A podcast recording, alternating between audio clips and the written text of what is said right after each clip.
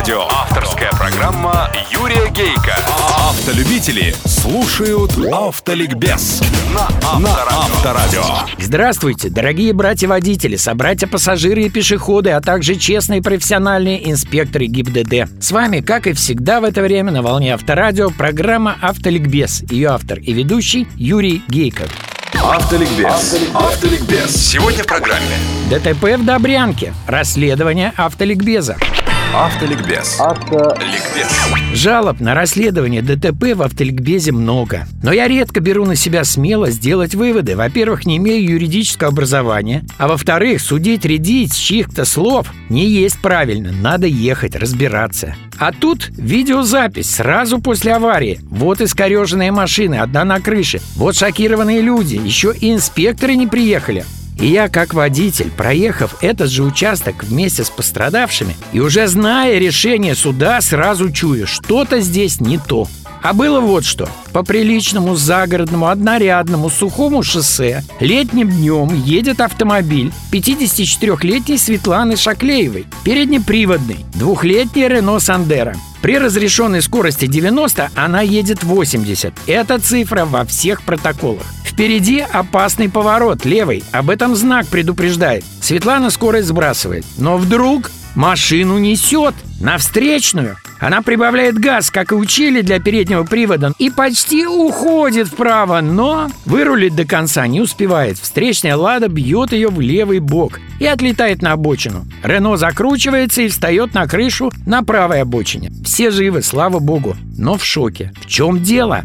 А в том, что на входе в поворот на асфальте рассыпан мелкий гравий, а уже за поворотом стоит в первой полосе ремонтно-дорожный автомобиль. Человек, при котором заливает трещины асфальта битумом и посыпает сверху гравием. Знак дорожной работы есть, но не в 150 и 300 метрах до начала ремонтных работ, как положено по правилам, а уже за поворотом, перед самым ремонтным автомобилем. Это как?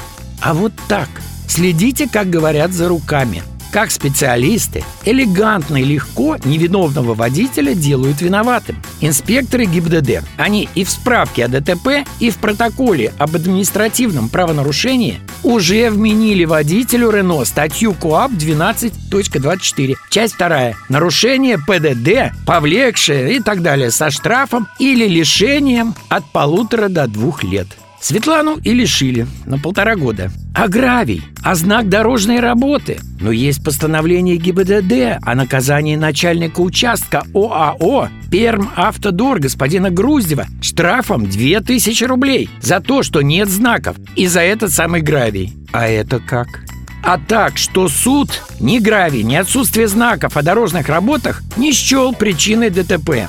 А что же счел? Судья Добрянского райсуда Пермского края госпожа Болезина опиралась на выводы дорожно-транспортной экспертизы. Мол, водитель мог увидеть гравий, он имел возможность остановиться.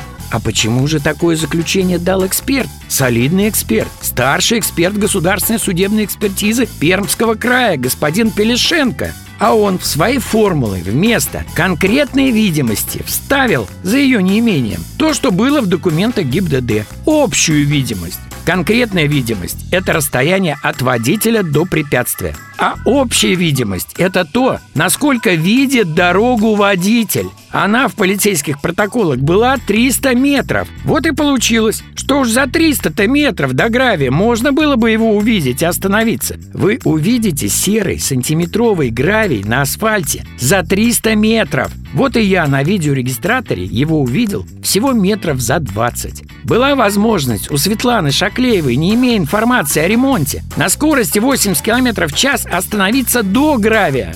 Не было. Была возможность скорость бросить. Она и сбросила уже во второй раз, но не хватило. Кстати, дорожный ГОСТ устанавливает, цитирую, «Наименьшее расстояние видимости для остановки должно обеспечивать видимость любых предметов, имеющих высоту 20 сантиметров и более». 20 сантиметров, но не гравий же. Эксперт Пелешенко поначалу все правильно отмечает. Наличие гравия на шоссе недопустимо, опасно. Но затем он констатирует, что у него, цитирую, отсутствуют сведения о расстоянии конкретной видимости. А выводом эксперт просто убивает. Вчитайтесь.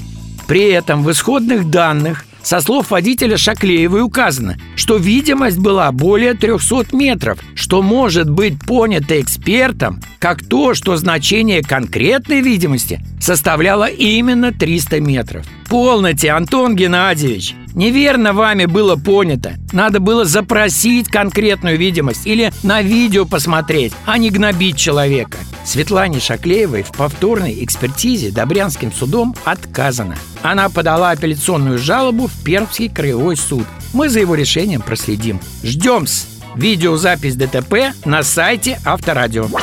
Автоавторитет Юрий Гейко. Юрий Гейко. Удачи вам, друзья! На всех дорогах страны и жизни запаса вам мудрости и тормозного пути. С вами была программа «Автоликбез» на Авторадио. Ее автор и ведущий Юрий Гейко. Автоликбез на Авторадио. Авторская программа Юрия Гейка. Автолюбители слушают Автоликбез на Авторадио.